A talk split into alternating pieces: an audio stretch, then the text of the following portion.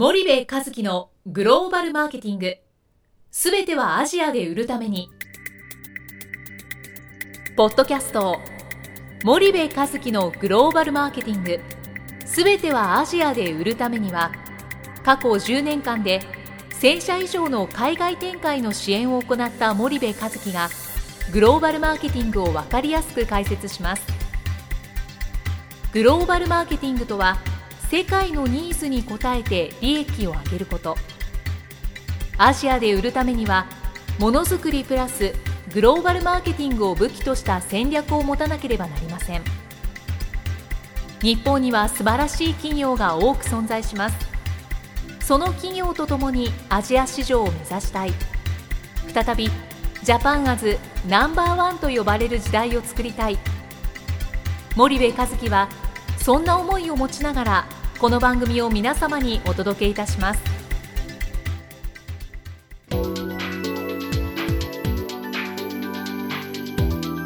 こんにちはナビゲーターの東忠夫です。こんにちは森部和樹です。じゃあ森部さんあの最終回になりましたけど、はい助行頭さんは引き続き、え引き続きはい中国市場戦略、えー研究所のジョ代表をお招きして、えっと引き続き中国ビジネスのお話をしていきたいと思います。ジョさんどうぞよろしくお願いいたします。お願いしますえっと、ジョさん、まあ、あの最終回になりますけどもあのリスナーの方も多分もっともっと中国ビジネスのことを知りたいというあのいう方たくさんいらっしゃると思うんであのちょっとまた質問をいろいろしていきたいと思うんですが、中国ビジネスをこうしていく上でそのまあ人材面って大きな一つキーだと思うんですよね。でその駐在員であったり特に現地のトップがこう3年5年周期でコロコロ変わってるとなかなか中国ビジネス定着しないというお話を前回したと思うんですが、その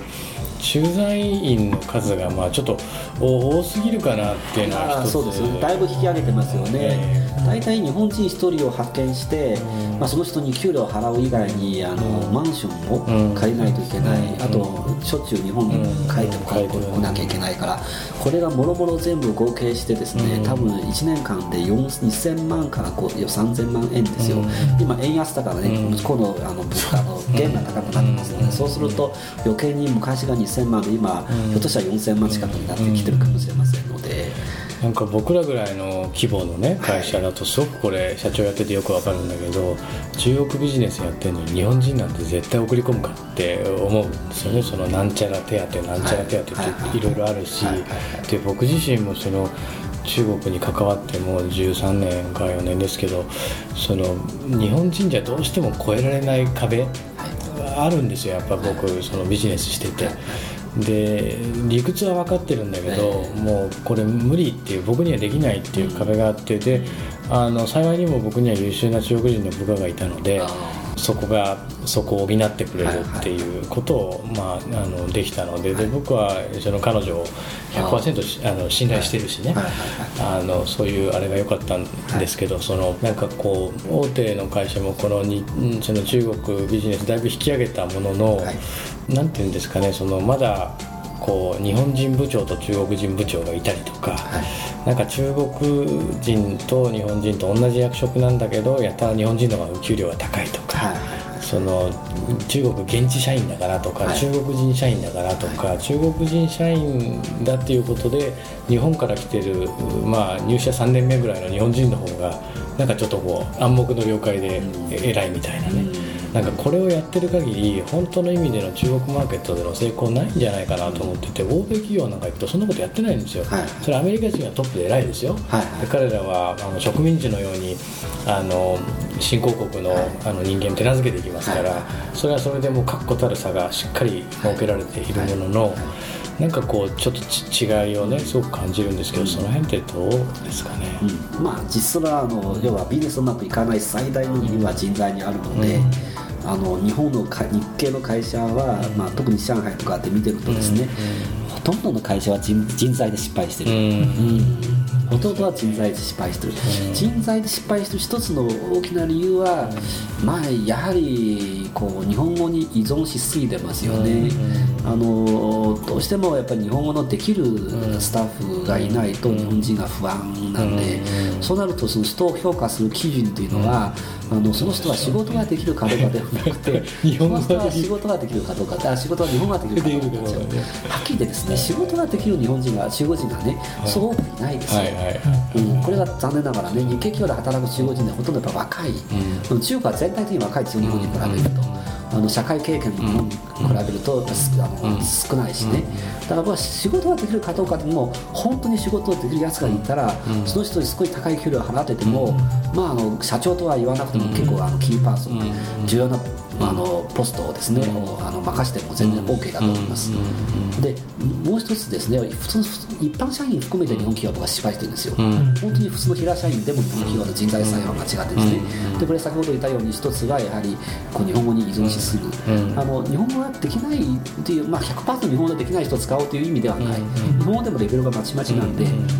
日本語で第一評価基準にしませんということは重要、その人がちゃんと仕事ができる。かとかね、その人ができる仕事,、まあ、仕事ができる人は少ないのでみんながそそんなことを言うけどジョーさん仕事ができる人は数少ないよっていう、それも分かる、で今度はその人の性格で採用しよう、うん。素直な人じゃないとね、会社大変ですよ。騙されまくりですよ。その人に利用されるだけなんですから。そうん、だから昔はねよく教科書的に僕も日本で人的資源の管理論なんてやってましたんだけど、まあ、海外はね電池化すると、現地に任せると、実はねあの最近だいぶ分かってきてそんな簡単なことでもないと、うん。あのすぐあの現地に任せちゃえばよかったというわけではない、やはりこうこの会社をこう引っ張っていける、この会社のために一生懸命働く社員がいるかどうか、そういう社員をそういう人を見つけることも重要ね、先先ほど言った性格は重要、性格というのはねこれがねあの会社に来てから直すものではないですよ。そうですね。これがそうなの。これが会社に入る前にはっきり学校に入る前にね家の中で数もう親の親からの教育の問題なんで、うん、これはそう簡単にだからその人を見る目が重要なんですよ、うん、どういう人を選ぶんですね、はいはい。ええ。で僕は一概に現地化して日本人が全部帰れということも賛成しない、まあこれは国籍の問題じゃない。その人はトップにやる人はね、この人は本当に根を下ろして本当に中国で一生懸命やってこの社員たちを引っ張っていてね、将来この売り上げを大きく作っていってで社員にたくさんボーナス払える人であるかどうか、うんこれが社員が見てるんですから、そういう人じゃないとその人が日本人であれ中国人であれね絶対ついていかないそうですそこはね中中国人が日本人以上に見てるんですうん、っていうのは中国は競争が激しいので、ダメだったらいつでも会社を変えようかなと思ってるから、だからすごい見てるので、だここのリーダーシップをあの持つ人はねとても大事なんですよ。大事ですよね、なんかよく日本の会社のね方が、えーまあ、中国に限らずその中国人ロイヤリティがないんだよと、会社に対して、でそんなん中国人だけじゃ話じゃないですよと。世界中日本以外どこでもロイヤリティなんかないですよと。で日本でも今ロイヤリティなんてないしなんかロイヤリティってギブアンドテイクだと思ってるんですよね、何かがギブされるからロイヤリティがあって、でこのロイヤリティって日本で使われてる言葉自体がね、終身雇用が絶対の時代に生まれてるわけじゃないですか、一生保証してくれるだから会社に対してロイヤリティを持つって、まあ、うちの親父の世代ですよね、絶対に首切らない終身雇用だと、でもその終身雇用が崩壊して、その中途半端な実力主義に変わってって今、完全な実力主義に変わる過渡期ですよね、多分僕らが育ってる時代って、そうするとそのなんかなんかよくわかんないけどあのロロイヤリティみたいなその会社に忠誠ち誓いますみたいなのって、まあ、日本でもないのに、それをその異異国で求めちゃダメですよ、そもそも。多分その忠誠心なんて中国に言い換えて中国に言うと中国人は何だとね、あのへ変な逆に反発するかもしれませんのでね。ただあのに僕はねやっぱりこう、まあ、要はこのあの仕事にコミットするかどうか実はちゃんと仕事にコミしていればその人が相当成長するので、これが先ほどあのこ,、まあ、このシーズンの一番冒頭で申し上げましたけど会社って3年じゃダメなんですよ、ある程度時間をあの経験をこう積んでおかないと絶対中国ビジネスできないから、人間もそうですよ。12年でねこの会社はすぐコロコロ変わるやつがあって、から要は自分のあの中に何も残らない人なんで、でそういう人が、ね、世の中にいるんです、うん。でひょっとしたらですねこれが、まあ、語弊かもしれませんけど日本人に比べると中国人の方が多かったりします、うんでさらに言いますと、案外ですねこれが留学に来る中国人の方が一度日本を経験した中国人の方がかえってあの海外に行ったこともない中国人に比べるとそういう人が多いんですよ、うん。目先だけ。常に目先だけ、どうやらトランプ会社に移ると、ここよりあの1円でも2円でも高ければ辞めようとするんです、はいでね、あのもう僕らで結構いろんな会社経験して分かるんですよ、世の中で完璧な会社なんてないから、会社って実は行ってみないと分かんないでしょ、そう。行ってみないと、給料が高いと言われながらと、あの最近、人材仲介の会社も多いから、あの A から B にあの今度 C にどんどんどん移していくんですよね、で大体こ絶対今度の給料より高いと言いますけど、よね、会社に入ってみないと分かんない。ね、景気悪いとどこの会社もみやみにボーナス出すわけにはいかないから、そんなのそんな会社は世の中にはないので、ここは中国人のあの今中、中国人の少なくともあの一部日本留学の人も特にそうなんだけど、ここはね、ちょっと目先に走り走りがちなんです、これは中中国日本に比べると、中国のちょっと社会、まあ、問題でもあるね、でそうすると今度、要は先ほどの話に戻りますけど、人を採用するときに気をつけなきゃいけない、で採用したら同じ社内でもちゃんと見なきゃ見見分けしなきゃいけない、目先だけを求める人、コロコロ変わる人に所詮落ち着かないから、こういう人は、ね、ど所詮に1、2年で変わるから、こういう人が、ね、いるので、これがどうしようもない、問題はそういう人ばっかり抱えているならば、それは人材を採用する社長が間違ってる、あなたはちゃんと仕事できてない、なんであなたはそういう人ばっかり採用する、なんであなたのいつもそういう人にまつあのまつわられてるのか。ということですよね、もうちょっとちゃんちゃんとした素直な人を取ってくれれば、あの中国にもたくさんちゃんと落ち着いて仕事をする人はいるんですよ。いますよね、会社とともに成長するんですよ、ちゃんとこの会社に、この仕事にコミットして、一生懸命やってれば、その人は絶対能力が上がります、この能力は誰からも盗まれないので、次のところでで苦労したら、今度自分で会社作れるかもしれませんから、そういう人ってあるかどうかなんですよ、そういう人見つからない、で中国人がすべて悪いように言えるね、中国人はあのロイヤルティがない、この国はどうしようもない、こう言うんだけどね、あんたはちゃんといい人材を見つける努力はしてなかっただけなんですよ。でこれエピソード的な話なんだけど、そこで話が脱線するかもしれけど、はいはい。僕は日本の会社にうちの社員を一通り中国人社員を全部ヒアリングしてしてくれてこれは人材系のコンサルの会社の仕事も、コンサルの仕事もしてたんですけどね、である会社をヒアリングしていながら途中からだんだんだんだん不審に思い始めたことがあってね、どうして全員上海人ですか？でこのこれねあのヒアリングしていてものすごいストレスなんですよ。何がストレスかと言いますと、社員たちがですねみんな立派なことを言う、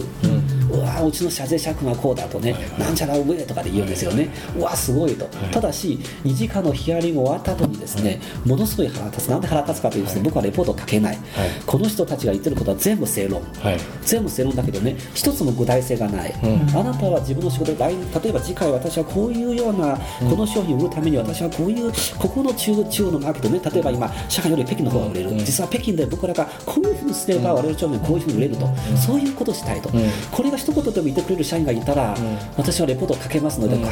実はこの会社はこういう社員がいるんだとね、書けますのでね、で全員が全員が一通りあの、まあ、全員って言ったら公平なんだけど、ほとんどの人がですねもう立派なことを言う。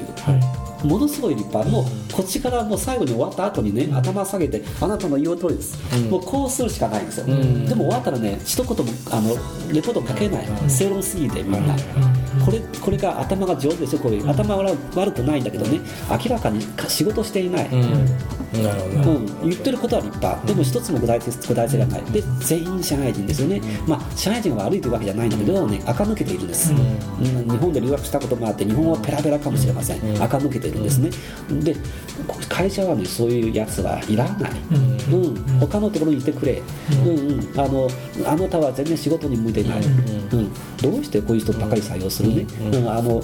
まあ、例えば人事部長にあったら人事部長、我々が中国全土から仕事を人で人材であれば、みんなが面接すると言うけど、これが日本人の人事部長から話を聞くとね、で実際にあの中にたまたま一人だけがね、上海人じゃなかった人がいたんですよ、でこの人が一番立派です、はっきり言って、浙江省の田舎から来る人、この人が一番ね、僕のヒアリングした中では一番ちゃん、あこの人はちゃんと仕事してるって思ったんですね。で彼女に「あなたはじゃあなんこの会社はどうして入ったんですか?」って聞いたらねたその日に上海に、ね、来たんですたまたま、でそうしたらね面接に来いと言われたら上海に行ったから面接できた、となると彼女がもしその日が上海になかったら面接はできなかった、これははっきりでねこれこれはもうはっきりで日本日本人の都合に合わせて人を採用してるんですよ、本当に人を採用したいならば、ね、もう向こうの人に合わせて合わせなきゃいけないじゃないですか、うん、だから、だからどこまで本腰を入れて日本人としてはねまず日本人の社長とか日本人の人事部長が本当にあなたがこのビジネスで成功したいですか、はい。本当に成功したいならば絶対この状況は良くないので、はいはいはい確かに。まあそうですよね。じゃあまあ人事部長もきついでしょうね。その日本人の採用難しいのに。あ のわけわからない中国人のその中国語喋れないのにね中国人の採用しないといけないっていうね、まあ、そういう難しさもあるんででも確かにおっしゃってることそうですよね。ね、もしじゃあ例えばね例えばこの会社の社長はユニクロの柳井さんであればね、これは多分妥協しないよね、お前とたちとたちはなんでこんなレベル、ダメだよ、なんとか今年ね全員一旦辞めさせて全員やり直せと、で私はあなたのこのどどこ、ね、今年これぐらい売り上げを出せるかと私は見てるから、というと今度この人事部長は多分そうは簡単にね、もうじゃあどうしようもないから何が何でも自分で中国全土を歩き回ってでも人を取ってくると、やるしかないでしょ、うん、だ人間ってねあの中国人もそうだけど日本人もそうだけど苦労しないと結果出せないんですよ、で中国に行って結果出せなかったら会社の商品が悪いんじゃなくて人間が悪かった、うん。ちゃんと仕事してなかっただけなんですよまあ人ですもんねそうです。人が全て。人が全て。だから苦労しなきゃいけない、うん、思いっきり悩まなきゃいけない。私はものすごい実はやっぱりやっぱり中国で一番悩むのははっきり言ってこれは人の問題、うん、あの商品日本の商品は全然いいしあの全然あのやっぱりこう人をどう見るね、うん。あのまあそれは日本の人を採用してやるのは楽なんですよ、うん中国人を採用してやると大変だから。だからあの社長はあの日本で2倍ぐらい3倍ぐらい苦労しない限りは思い切り悩むんですよね、うん中国ビジネスやってたら中国語ぐらい喋れって話ですよね日本人がね。だってそうしないと何も多分始まんないし、なんかさっきジョさんが言ってたね通訳日本語喋れるか喋れないかが採用の基準になってるとかっていうね。あれまさにあったんですけどその社長の通訳っていうのがいて女性なんですけど、であと、まあ、営業部長とか中国人でいっぱいいるんですけどもうこの社長の秘書の方が社長のことよく知ってるし社長が何考えてるか、まあ、会社の全体が見えてるんであの営業部長管理部長全部中国人なんですけどその人たちよりもなんかね暗黙の了解でこう権力があるんですよ。いろんな情報を持ってるからね。でそんなの結構いろんなところであるじゃないですか。ありますね。だからあんな単なるこいつ通訳だぞそうそうそうそうそなんでそれが女性が多いし多いですよね。その人に振り回されて。振り回されてで会社牛耳ってんのそこなんですよ。牛耳ってるんですよでですよ。経理から何から、はい。経費生産から、い、い悪いみたいなのを彼女が判断してるんですよね、そうそうそうそう。でこの組織おかしいでしょって一回全部解体してリビルドしたことがあったんですけど、そんなようなねことが、あの私も昔ある日本で立派な大もう売り上げの大きい会社、まあオーナーの会社ですけどね、一回頼まれて、まあ、上海商売うまくいかないから、で全部調べてくれと、でそこに、まあ、ちょっと会計士を連れて一緒に来ていたんですけどね、会計士に最後にこういうレポートを作って、あの社長でに対してプレゼンするんだけども経理レポートは聞きたくないから要はそのジョーさんたちがやってた、あのその人間の問題にね、これを全部報告してくれと、同じことなんですよ、結局やっぱり女性の秘書がいてね全部その人にまあうまく騙されてるよね。あの例えば売り場に綺麗なタンスを作って鍵をかけていってそのタンスだけがすごいお金がかかっていてね。鍵かけて消費者は手に商品を取ることができないと全く売れないんだけどでそのタンスの値段を1個聞いたらびっくりしましてなんでこんな高いだろうと。でタンスはそこの女性の親戚の 工場で発注して作ってるんだよな。そうですね。うん。ばっかりですよなるほど。まあ人が非常に重要だっていうことですよね。わかりました。ジョーさんじゃあちょっと最後になるんでもしリスナーの皆さんに何かメッセージがあれば。うん、だから中国は面白い、うん。だってねあのそれこそあのもう日本の2倍ぐらいの化粧品で売れますよね、はい。そういうマーケットだから、はい。あの本当にちゃんとできればやっぱりすごいこう自分が仕事をしてこれぐらい物が売れるっていう実感がありますので,、ではっきり言ってねやっぱり僕らが日本でも生活していて上海でも生活している両方行き来しますので、まああの日本日本の方が全然やっぱ安心安全ですよ。健康的ですよ、となるとこんなにいい技術持ってたらね、それは中国でやってもっとたくさんの人に使ってもらって、中国も環境よ良くなるし、みんながいい生活できるし、それがビジネス以外の達成感ってありますよね、うん。でそういうことをやって中国人がどんどんどんどん、まあ、女性も綺麗になって、はい。男性も健康的になって、ね、日本人に感謝してくれて、で日日中でどうでももうつまらないので喧嘩せずにみんなで仲良しやってて実は中国はチャンス大きいので日本がそれでいっぱい稼げると、これがとてもいいことですよね、えー実際対中ビジネス今中国は日本最大の貿易相手ここでしょ、うん、だからこんなに面白いことはないので、現場から逃げ出すなと言いたいですね、なるほどなるほど。わかりました。ありがとうございます。ジョーさんまたあの時間空けてまた遊びに来てください。わかりました、はい、ぜひ。お願いしますありがとうございました、ありがとうございました。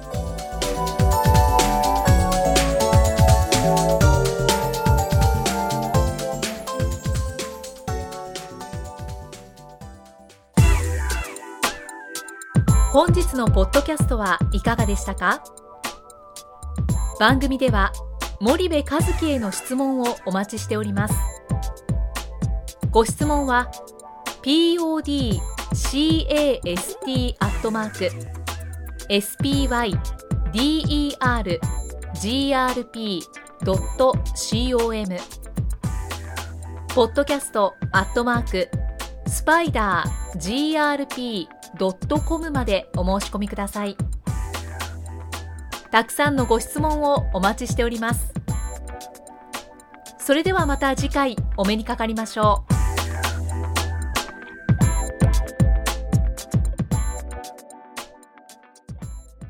森部和樹のグローバルマーケティング。この番組はスパイダーグループの提供によりお送りしました。